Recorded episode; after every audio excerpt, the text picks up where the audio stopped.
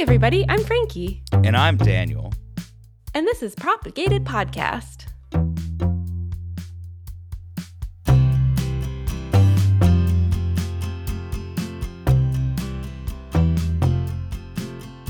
Yeah, so hi, Daniel. Hi. How are you? I'm doing quite well. How are you? Uh, you know, I'm doing great. I've just been thinking about weeds all week. Uh, very exciting. I love I love weeds. They're great. Yeah, I've been thinking about weeds in between my vacation planning, so it's great. Sweet. Yeah, you're you're going you're going far.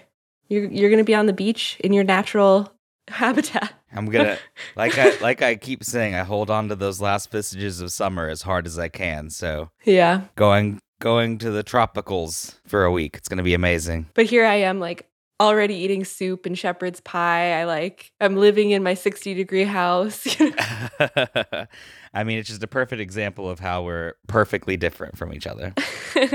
I uh, was very excited because it's sweater weather sw- sweater weather now. The weather. And I ordered some new sweaters. I'm very excited about it. I need to get more sweaters, honestly. More long sleeves in general. But anyways, I forgot to open my notes. all right, let's see here. So, I believe you have an article for us. Yeah, I found a, a really cool article that also is kind of uh, nice and weed related since we're com- we're continuing that this go around. Woohoo. So I I found this article twice and I lost the first one, but I think this one was a little bit better anyways. It's SciTech Daily. Mm. Um, and the title of the article is New Carnivorous Plant Discovered in North America Balances Trapping Prey and Being Pollinated. Ooh. Um, it's by the University of Wisconsin Madison. It didn't give anybody any credit beyond that, and it's from Oh. August 9th of this year. All credits go to the school, even The though school you pay only. us. so to kind of sum this article up, I thought it was a really cool, cool thing that they just found. There's this plant called Triantha occidentalis, mm. um, which is in North America. It goes, uh, grows in wetlands and bogs from Alaska to California, and then all the way inland to Montana. And in the summer, it shoots up tall flowering stems that are coated with sticky hairs that actually trap small insects like gnats and midges. Ooh. So, which isn't that uncommon in the carnivorous plant world, but the scientists discovered that this particular plant acquires more than half of its nitrogen by digesting these insects, Huh. which is obviously a great thing in a nutrient poor habitat since it's growing in these like wet areas. Mm-hmm. But this is only the 12th known independent evolution of carnivory in the plant kingdom. Oh, cool. So I thought that was kind of really cool. So have car- carnivorous plants just kind of like stayed the same forever? it seems that way that they they've at least stayed on from a similar background you know what i mean Yeah, yeah. it's not necessarily that they've been the same the whole time but they've had a similar ancestor and now they're starting to find other plants and again this is the 12th occurrence of finding other plants in the plant kingdom that aren't from that same ancestry that are now Huh. Part of the carnivorous plant world How cool. They're like, bye, I'm becoming an omnivore. I'm eating meat now. it's like i was a little bit tired of just the, the water and the dirt okay I need more than sunshine. but uh one of the cool things about this plant in particular and the reason that it probably took us so long to find out even though it's a fairly abundant plant that it is carnivorous is because it actually traps its insects near where its flowers are pollinated which is very rare in the carnivorous Huh. plant world normally like if you look at a Venus flytrap or other like sundew style plants that that are also carnivorous, they shoot up really tall stalks yeah. and allow pollinators to be far from where they would get trapped. But it's kind of cool because it would seem as if you're going to have a conflict, right, between the carnivorous portion of the plant and the pollination of the plant.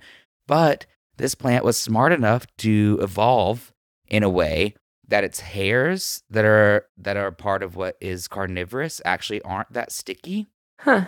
So they can only trap very small insects. Oh. And so oh. the pollinators, like bees and butterflies, are never going to get caught because they're just stronger. And they're, they're too strong to get caught in. it. that's fascinating. So how. I thought that was so cool. yeah. And a lot of lo- some of the scientists that worked on this project are saying that because of this and because of some of the other offshoots, it seems like there could be a.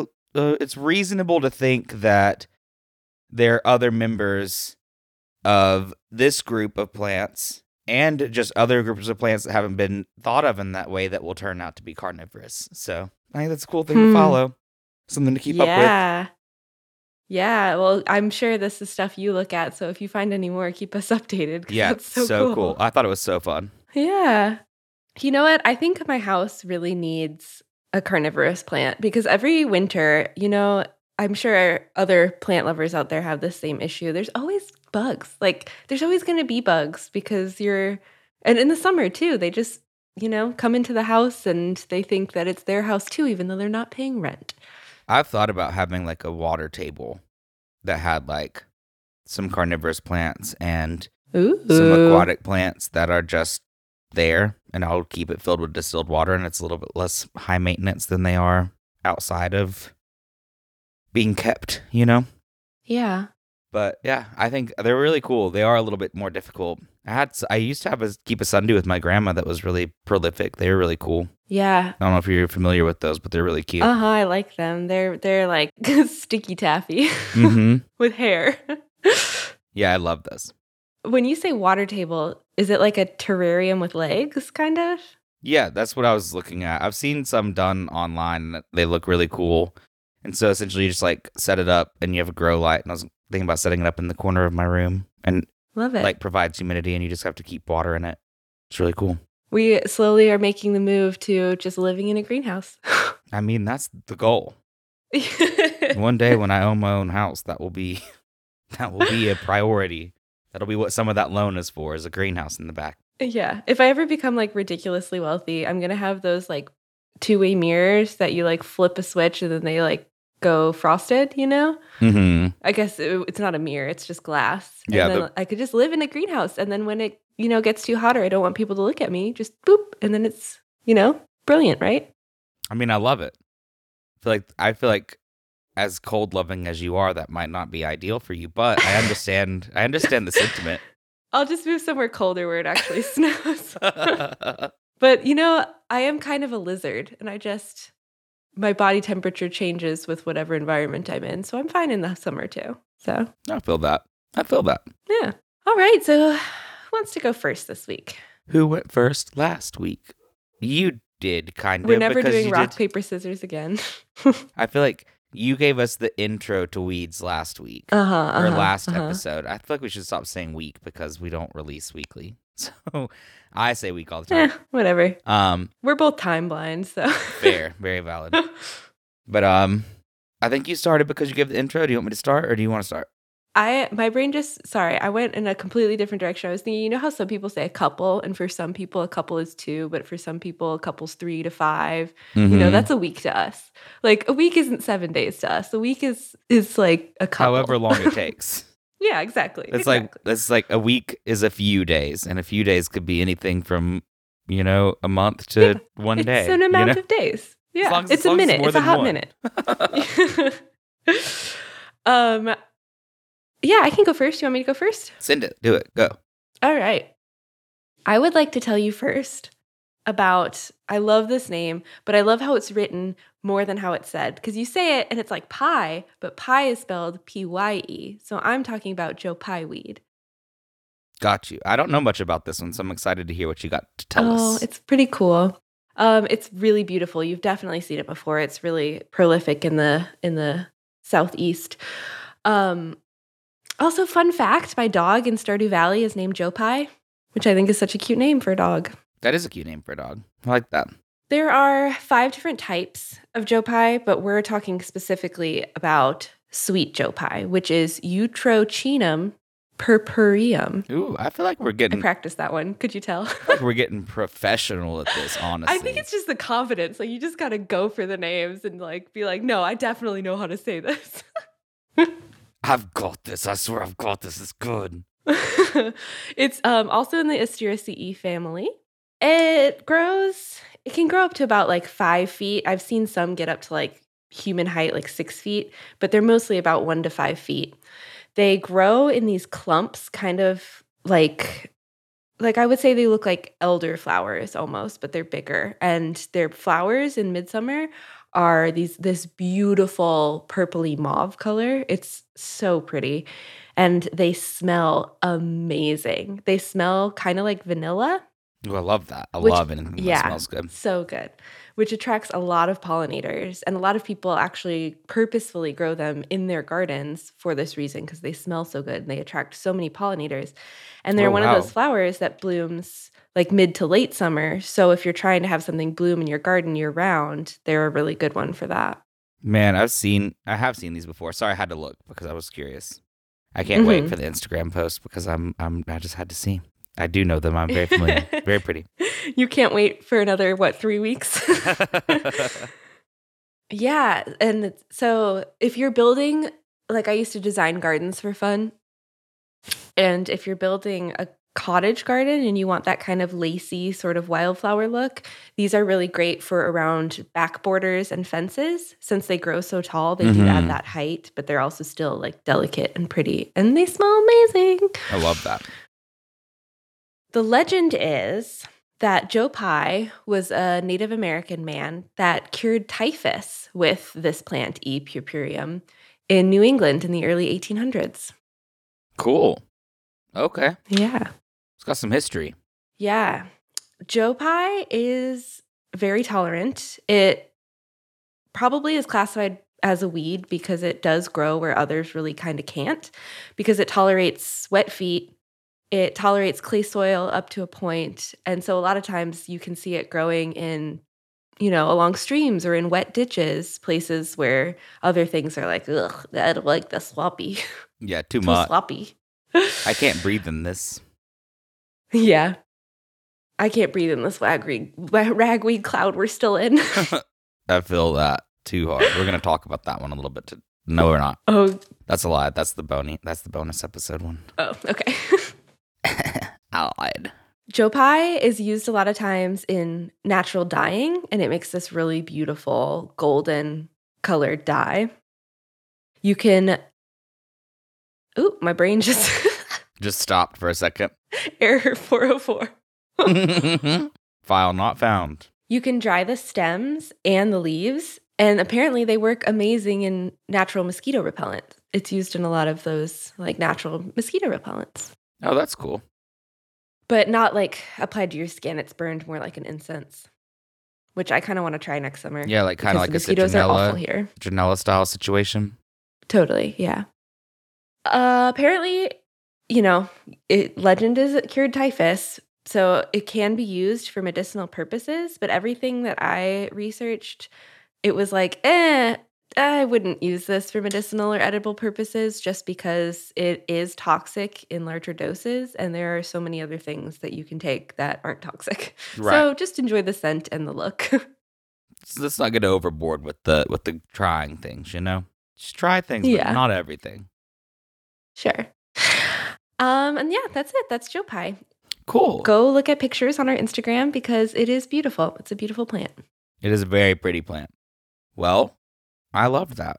I didn't know much about that one, and now I feel like I do. The cure to typhus, even though it's poisonous. That's what I've learned today. Um, I feel like when we were doing our poison episodes, like we talked about, it's really all in the dosage. There's Yeah, like, absolutely. nothing is poisonous unless you dose it wrong. right. Um, so the next one I'm talking about kind of matches the theme that you just rolled with a little bit. It is also poisonous, but not to humans, just to livestock. Hmm. and it also really enjoys standing water in low areas. And it is curly dock or Rumex crispus. Ooh. like that one was a little bit easier to say because it was like Crispus. it's like a short word. It's not like one of the crazy long ones, you know, with several Yeah. vowels with like backed up against each other. You know, C's. yeah. this is obviously just Latin.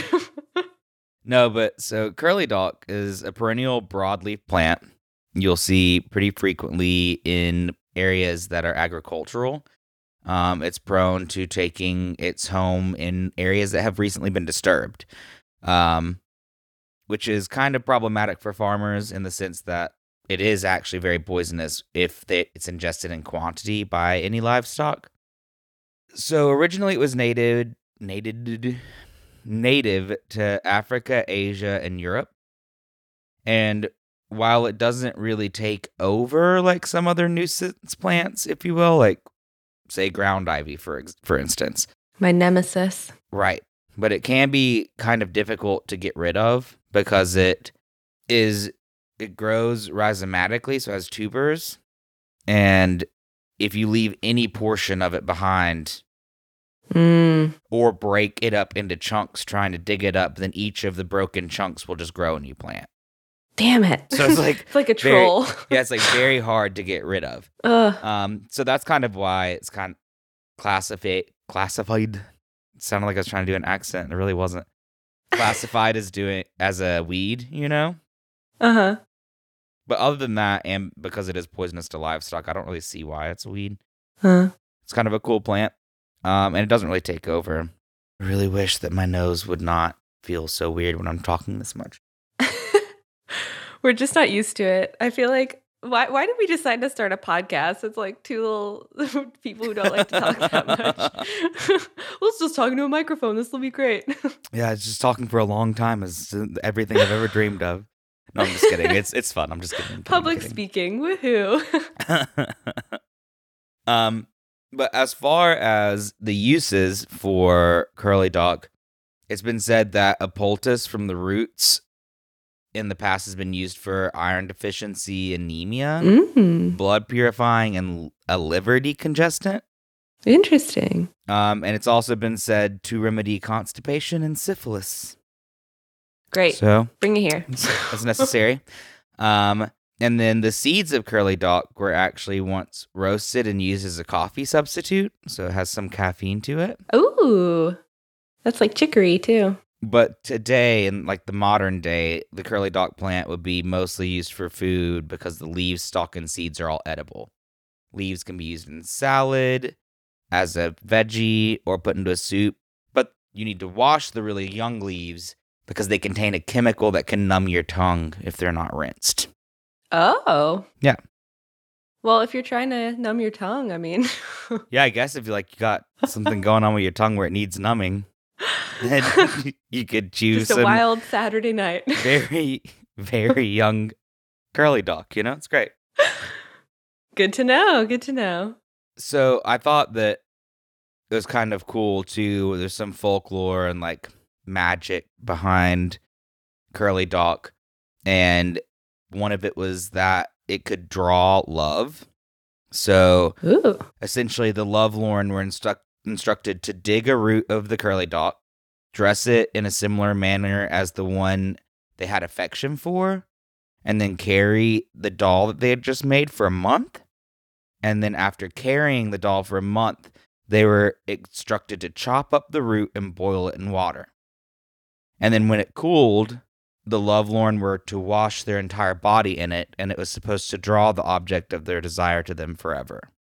Huh. I love all these love spells with plants. They're like Yeah, it's crazy. so elaborate. So elaborate and also like at the end of the day kind of creepy too. I I've always Totally. found love spells to be kind of creepy. but I, I mean, I feel like like that's the point. Like you're going into this elaborate love spell. If you still love them by the end, maybe it's meant to be. like if you're doing all that work, I mean that's fair. It's as long or as maybe they it's love obsessive back. and creepy. you I know? don't know. I think it Yeah. depends on the context. maybe just talk to them. I don't know. maybe just be like, hey, want to go out sometime? But another one of the like small things is that if you made a tea from the boiled roots and rubbed it on the doorknobs of your business, it was supposed to draw customers as well. And then Mm. If you took your coins and washed them in this tea, it was supposed to draw more money to your pocketbook. Also, which I thought was kind of fun. I could use that. yeah, same. Um, but yeah, that's it. That's curly dock. I thought it was a cool little, cool little plant. Cool little plant. Love it. That's awesome. We're really gonna have to work on this transition game. I know. we're just sorry, everybody. We're just really not that great at the transitions. Not crushing. I feel like if you could see the little dances I do, that would be a perfect transition. But like, how do I how do I dance on the podcast? Like boop boop boop boop boop boop. Okay, now we're on to a new subject. loved that. That was everything I needed it to be. So good, so good, so good. well, next I'm going to talk about one of my very very favorites, a really common weed. I bet you most of you have seen this before or heard of it. We're talking about Queen Anne's lace, also known as wild carrot. I love Queen Anne's lace. It was one of the So first Pretty, consistent, easily identifiable plants I knew. definitely. She's a beaut. She's a beaut. I've used her in many a flower arrangement. Also because like there are so many weeds that you can use in flower arrangements because they are so sturdy and they just last for weeks. Like don't tell any of my clients, but I have reused Queen Anne's lace in arrangements. Like you get them back from the wedding, you just pull it out and then use it again next week. Why wouldn't you? Yeah. Reduce, reuse, recycle, Reduce, Frankie. reuse, recycle. Listen, I've had a lot of filthy rich clients that would have an issue with that though. oh, I'm sure. I'm sure. I I'm sure. don't, you know, this society. I doubt those filthy rich clients would have made it to this point in our podcast, though. yeah, we've talked too much shit about capitalism, I'm sure. Anyways, so Queen Anne's lace is this beautiful flower. It is kind of lacy green in its leaves. And it has these long, like, I would say like thick tuberous, tuberous, that's not the right word, but it's like tube, tuby. They're like tu- tubey-ish stems. Scientific. Um, uh, but here is a scientific word that I just learned umbel. It comes into at the end an umbel, which is like this flower head where it's a lot of little short stems that end in a flower head. So it kind of like, how would you describe it? Like it kind of is shaped sort of like a upside down shower head, and it, like, Yeah, the top is kind of. flowers and the bottom is stems. Or like an upside down umbrella. Have you seen those umbrellas that, like, Yeah. that like you can set down upside down so it drains right, like the fancy umbrellas? I don't know. I'm gonna stop because I don't think that's something I can explain very well. But, But, that's it's shaped like that. It's shaped like that. Perfect. Perfect image in my head. Um, its name is Daucus carota from the Apiaceae family. That one was easy. And it's usually found along roadsides in unused fields. Pretty much, I yeah, I've seen it a lot on roadsides. Yeah, like, It just kind of grows wherever. it does its thing. Yeah, it does its thing. It's probably why it's a weed, but it it also is really useful. And I did not know how useful it was until I did this research. Um, but the folklore behind it, which is one of my favorite folklore stories ever. If you see in some Queen Anne's lace, it'll have a little, it'll have one red flower in the very center. Like most of them are white, but then it'll just have one little red flower right in the center. And the folklore is that the Queen Anne of England, which it's named after in its colloquial name, was an expert lace maker. And the story goes that she pricked her finger and then one drop of blood fell into this lace. And that's the flower. And the red flower is her little drop of blood. It's such a good story. I love Queen Anne's lace though. Excuse me while I chug water. Forgot to drink water. That was so dramatic and I loved it. Listen, I very dramatically drink water because I forget for days at a time. And then I'm talking and I'm like, wow, my mouth feels like the desert. I feel like I can feel my tongue cracking as I speak. Romans ate Queen Anne's lace as a vegetable. And American colonists would boil the taproots sometimes, and sometimes they would put it in a wine as a treat, As a treat? which sounded weird to me until I researched and found out that second to beets, Queen Anne's lace tubers have the most sugar content in a vegetable. Huh. Okay. Yeah, Okay. yeah. It was sometimes used among Irish peoples, Hindus, and uh, Jewish peoples to sweeten their puddings and foods, which, I mean, now I Stands kind of want to try to make sugar out of this. right? The leaves can be used in salads. And get this apparently, it's delicious to batter and fry the flowers themselves. I'm down. We should try this. Absolutely. Right? Next. We both like, grew up with this plant. We've never it. tried eating it. I really haven't. I've just always admired its beauty. yeah, the seeds apparently you can roast and flavor in soups. Um and you can also use the flowers to dye things. It's like this really creamy sort of um ecru off-white color. But and this is Wait, what was that color you just said? ecru, E C R U. Ecru, ecro.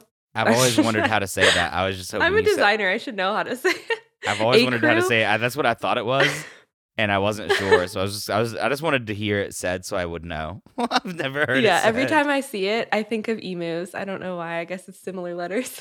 I just said like euchre is how I would have pronounced it without any guidance. Mm.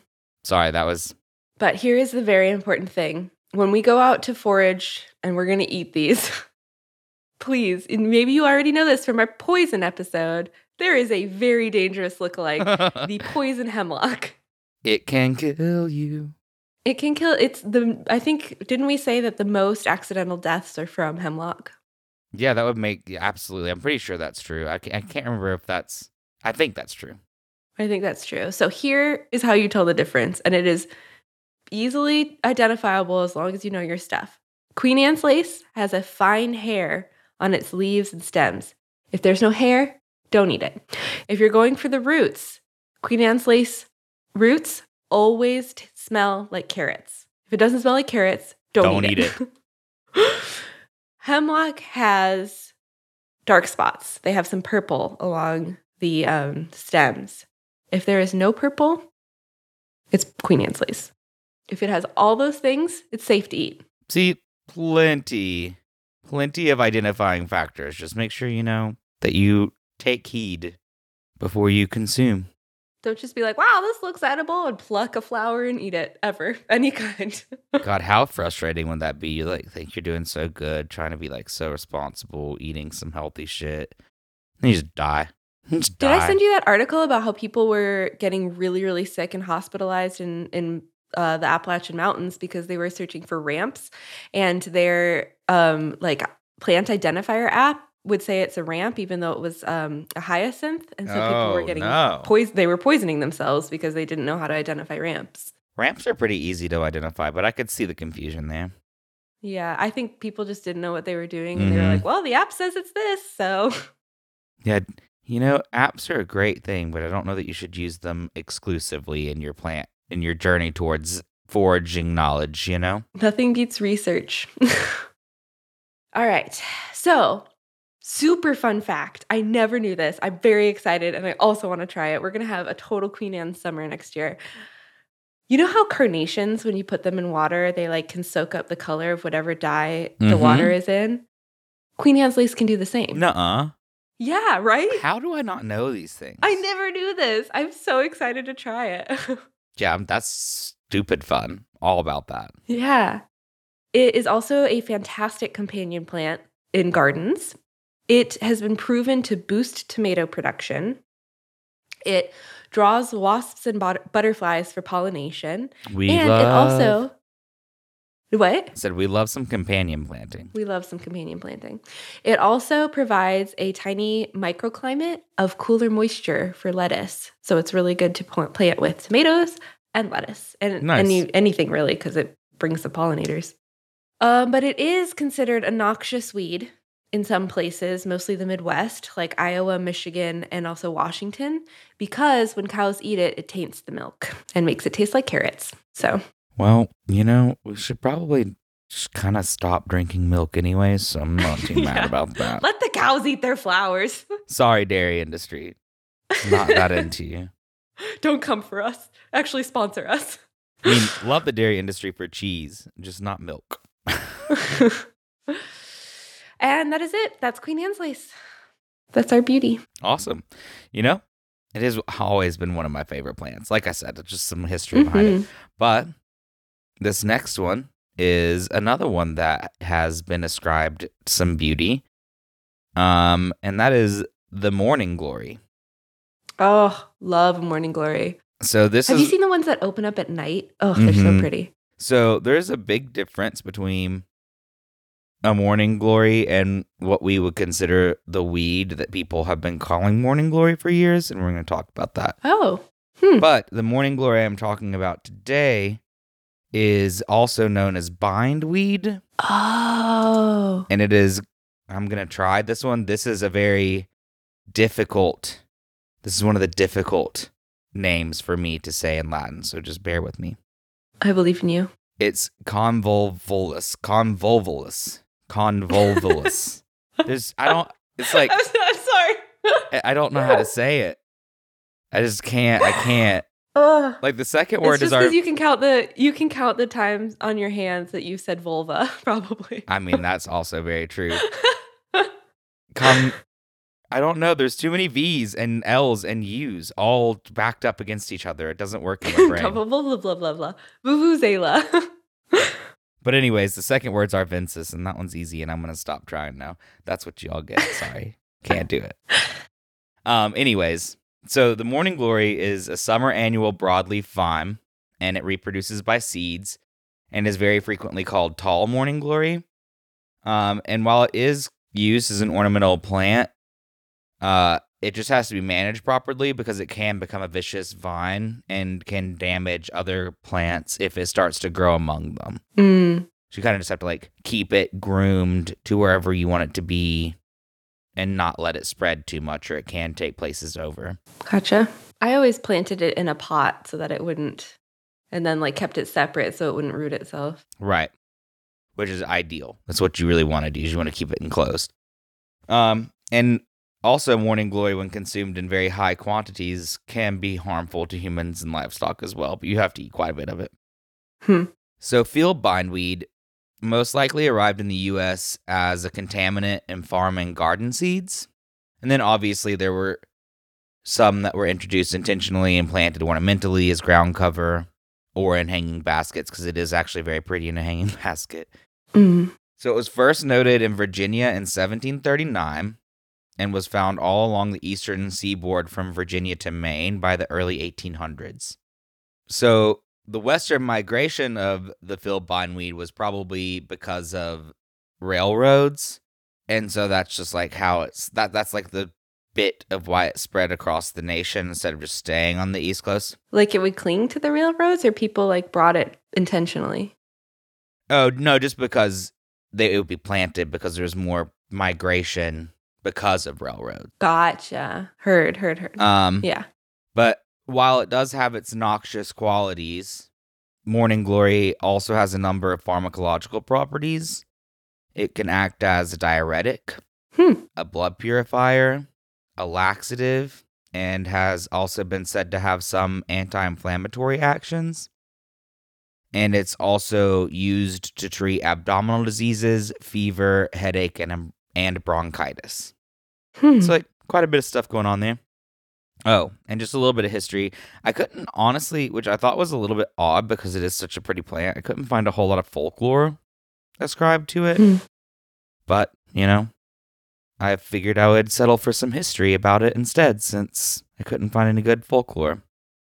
So so there was a bindweed plague in the Great Plains in 1877 that was attributed to Ukrainian settlers who had inadvertently brought the seed of bindweed in their wheat during the Ah. early 1870s. Wow, that one went way better. That was a lot. um, field bindweed, reputedly established in the Pacific Northwest when an Oregon settler used it as a cover crop in his orchard, and then was evidently present in California as early as 1838. And so by the end of the first quarter of the 20th century, field bindweed was considered one of the worst weeds in several states and a serious pest in several others, mostly west of the Mississippi. So that was kind of cool. Hmm. I don't know. I thought that like there's just bindweed is apparently such a problem in the West that there is, it's very hard to find any fun information about it. It was all just like it's like, it's like- this sucks. it's like this is how you get rid of this pestilence. Like this is how you poison your ground to get rid of it. So I didn't want to include any of that. So earth. it's like very hard for me to find anything fun to talk about with bindweed. Oh, But they are really pretty flowers. Just make sure you keep them under control. Apparently, yeah. Yeah, that's bindweed. That's how I feel about ivy. I'm like, I don't know if I could say anything nice about ivy. it's green. Right. I see it. I literally see it in like my friends' houses, like in a pot, and I'm like, I want to burn Why? it. I want to burn Yeah. it. I want to burn it out of here. Can I burn it, please? Although, if you're listening to this and you have potted ivy in your house, I know a lot of people who love them as houseplants. I'm not trying to judge you at all. I just like, I have fought too much of it in my yard. yeah, living in the southeast, anywhere, oh, honestly, just anywhere in the U.S. at all, ivy was used very commonly as a decorative cover. feature, and Yeah. ground cover, and it is. We I mean we've talked about it in the past. It's so so very difficult to get the fuck rid of. Yeah. I I wonder if that's how like Floridians feel about pothos. Because when I posted that thing about pothos, they were like, "Yeah, out here it's like an invasive plant." Probably because it, it can actually grow to adulthood out there, Yeah, and it's everywhere. and take over trees and kill trees. Mhm. Yeah. Who knows? Anyways, thank you for that. Amazing. I want to grow. I want. I've always wanted a night garden, and I want the border to be night blooming morning glories, like on trellises. Oh yes, why not? They're so pretty. Yeah. All right. Well, let's do more because we just, you know, crammed a lot of information into your brain real fast. Yeah, we were we were quick on that one. I don't know what happened last week. Maybe we were talking slowly last week. There's also the introduction bit too, where you like Oh, talked yeah, about yeah, weeds. We got to talk about what is a weed? What is what is a weed? is a weed by any other name? Smell as. I, quick- whoa, whoa. Ah, I've All been right. reading too much this week. Well, my next one is an also is an also really cool pollinator. is an also also as I in. think like something happened in my brain, and like a lot of these plants are the same shape. I guess I just love that shape, like yarrow, Joe Pye weed, Queen Anne's lace, and then now I'm going to talk about milkweed. it is a very attractive shape. I'm not gonna lie. I like little clusters of flowers. What can I say? Also, I feel like it's very odd that I feel like everything we've done, like my next plant, also will is has milk in the name. Huh? We've like had very similar paths this go around. It's Anyways, almost like I wrote down every weed that sounded interesting to me in the Golden Guide to Weeds. Shh, don't tell all of our secrets, Frankie. this is our method. I just like obsess about something in a book and then we do an episode on it. It's great. It's great. It's great. It's great. So, milkweed, very beautiful. There is a lot of different kinds. It is Asclepias, which is one of my favorite words, Asclepias. The Asclepias genus of over and about 150 herbaceous perennial flowering plants called milkweeds, and they are named milkweeds after their latex production. Hmm. Cool. They are, woo. Do you ever have that where your voice goes really funny because it's like all cloggy? Is that a word? Yes. I have that all the time. I hate it. they are in the dogbane family. Ap- oh gosh, Apocynaceae. Apocynaceae? Yeah, that sounds right. Sounds great. Sounds right. There we go. Carl Linnaeus, who we've talked about before, he's Mhm. pretty prolific in the plant world, uh, named Asclepius after the Greek god of healing by the same name. Cool. I love Greek mythology. I threw in this fun fact for you because I read Orchid and I was like, oop, fun fact for Daniel.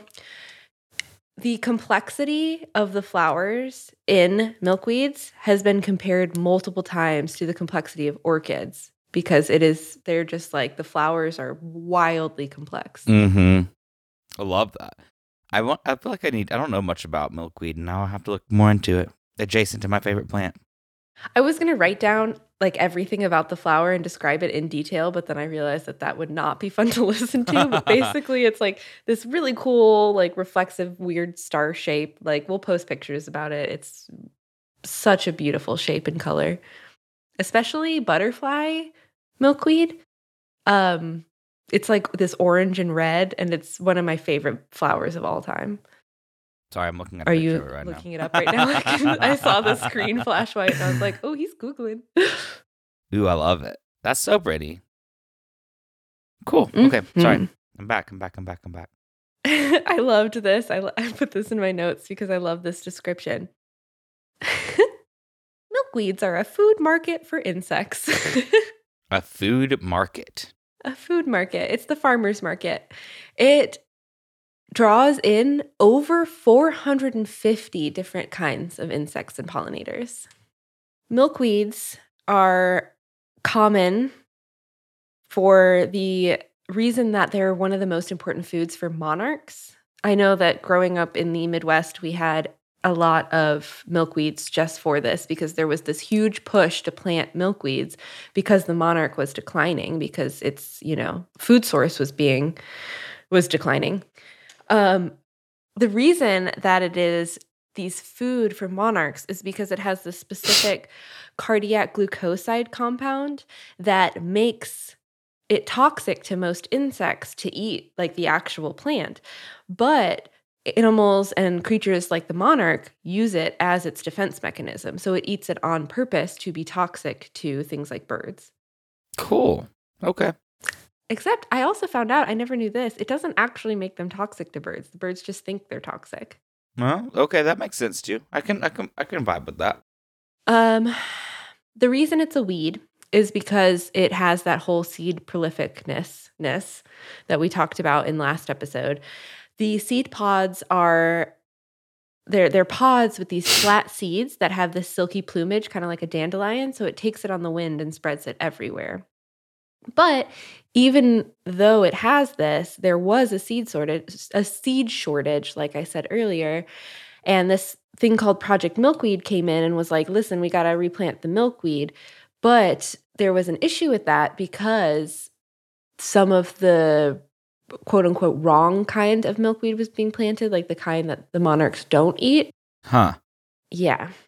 And it was also classified as a weed because it's one of those species that will colonize disturbed areas and totally take over. And just like it doesn't only reproduce from seeds, it also reproduces vegetatively from roots. Like you were talking about, basically, Yeah. you'll get all the roots, it will grow a new plant. Mm-hmm.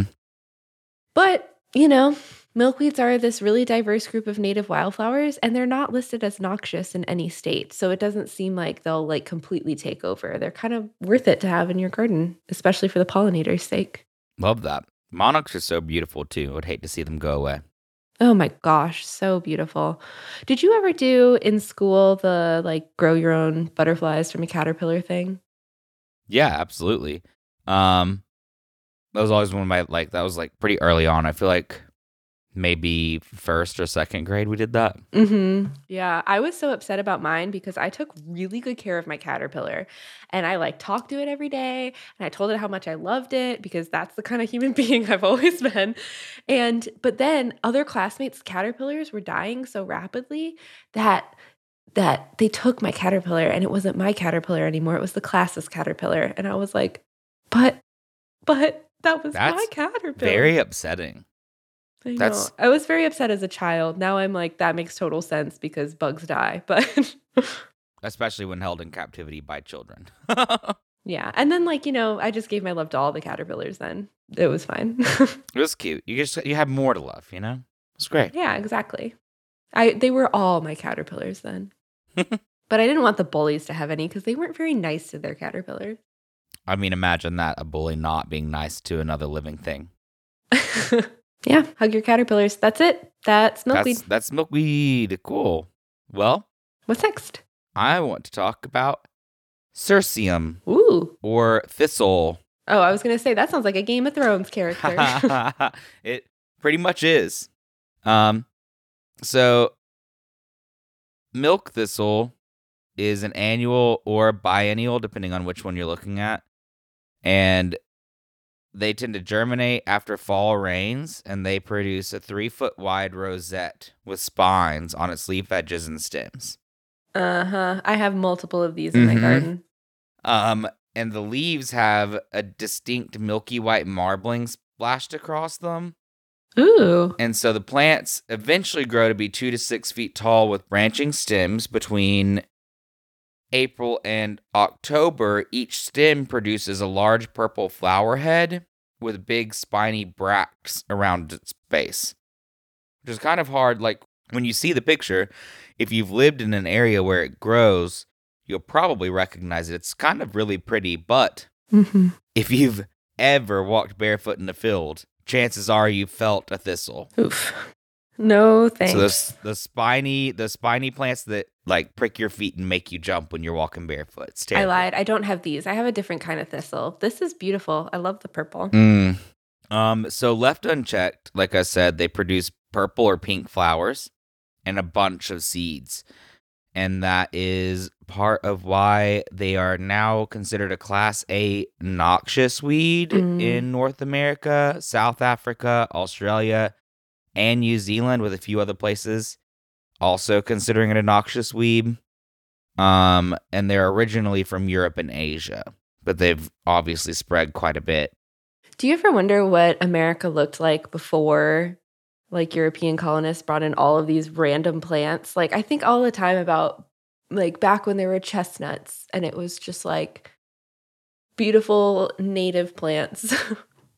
Yeah, I mean, I don't think we'll ever truly understand the scope of how many plants were likely lost yeah. Yeah. during the early parts of uh our invasion of this area, you know, cuz it wasn't really studied at that point. It was more about settling than it was about studying anything. So, That's heartbreaking. probably a lot of stuff that we'll never know existed that was probably absolutely beautiful. Yeah. So thistle, just like its rough exterior, kind of has a lot of meanings associated with it. And some of those include aggressiveness, pain, protection, and pride.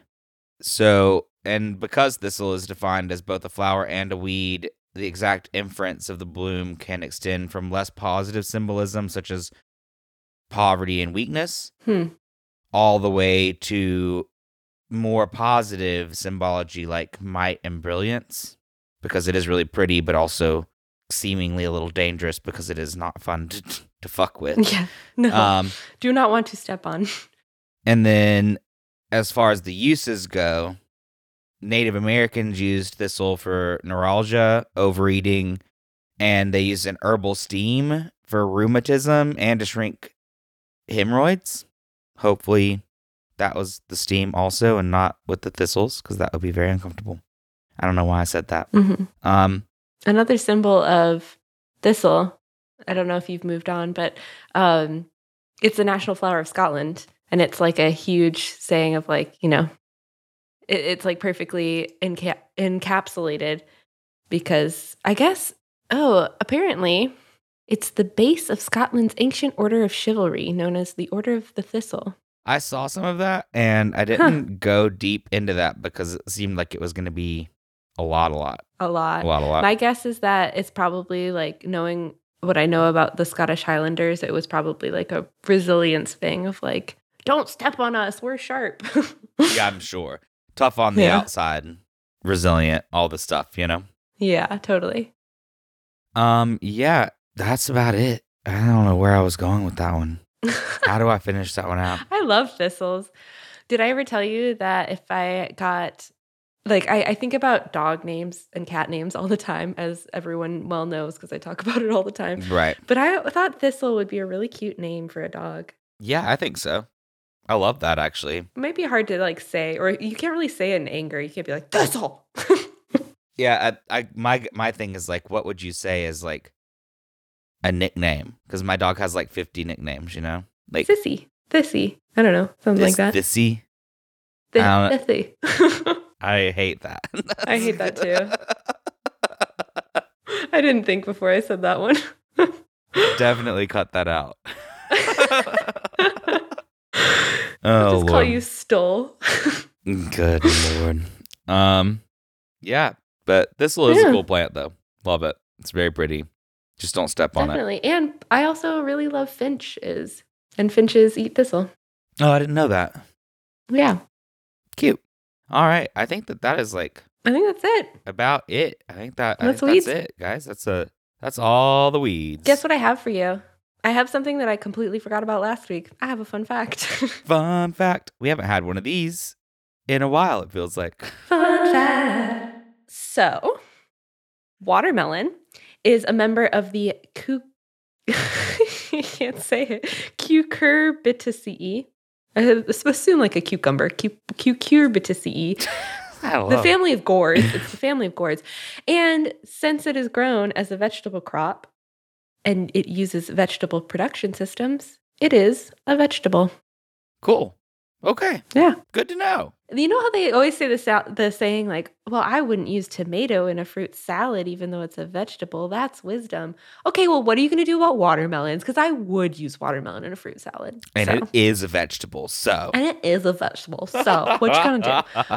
Um, watermelon feta and mint salads. Side note: one of my favorite summertime treats. Watermelon feta and arugula. What'd you say? What did I say? I don't what know. did I say? I don't know what you said. I, all I heard was watermelon no, feta now I forgot what I said. Watermelon feta and mint and mint. with a little oh, drizzle of olive oil and a pinch of salt. Mm, love. delicious. Sounds so good.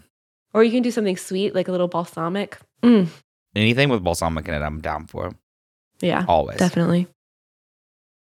Well, I think I that think that's it. successfully brings us to the end of the episode. If Find us would, on the internet. yeah, if you want to find us on the internet, it's really easy to do. All you got to do is go to propagatedpodcast.com. If you forget how to spell propagated, as myself, Frankie, and many other people I know have been Look at your guilty of, just look at the name of wherever you're listening to this and copy it. Copy paste, copy paste. It's not that hard. Um, but yeah, go to propagatedpodcast.com. That's going to give you an opportunity to link over to any of our social medias that we are on, including Instagram and Twitter. Uh, if you decide that you would like to support us in any way, you can do that by leaving a review on whatever you're listening to right now. We love a good review. mm-hmm. Makes us very excited. If you are willing and able to go a step further than that, then we have a coffee account, which or, or Ko-fi. I'm not really sure how to say it, but it's we will never know. K-O-F-I dot com if you if you're looking for it. And that on that site, you can leave us a one-time donation of whatever amount you feel inclined to give. Um, all those go back right back into the podcast. If you are a regular listener and would like to donate in a more steady and reliable way, head on over to our Patreon. And that's going to give you an opportunity to get some extra perks and some extra content for a monthly commitment. I feel like I sounded really weird saying that. you sounded very professional. I really hate asking people for money, and this is my awkward Daniel voice. So I love you guys. Yeah, we're not great at it. I love you guys. But we love having you. And we love our plant zaddies because we have a lot of fun over there. And we have some really great mini episodes that are in the folder, ready to be edited and ready to be sent out to all of our beautiful plant zaddies. our plant zaddies are the best. We love having them. Also, and shout out to our friend of the pod, Dana, who gave you birthday drinks. Thank you so many. I had a lot of birthday drinks, so it's much I did too. much appreciated. You definitely saved my ass a little bit, probably. At the end of Sorry. Daniel. I stole one of those for myself. So I mean, whatever. It's fine. this is what we get for having close birthdays. Birthdays in the same month means hard to make content and a lot of money spent. So yeah, October was a trip. Anyways, thanks y'all for joining us. That brings us to the end. We love you. Goodbye. Bye bye bye bye bye bye bye bye bye bye bye bye.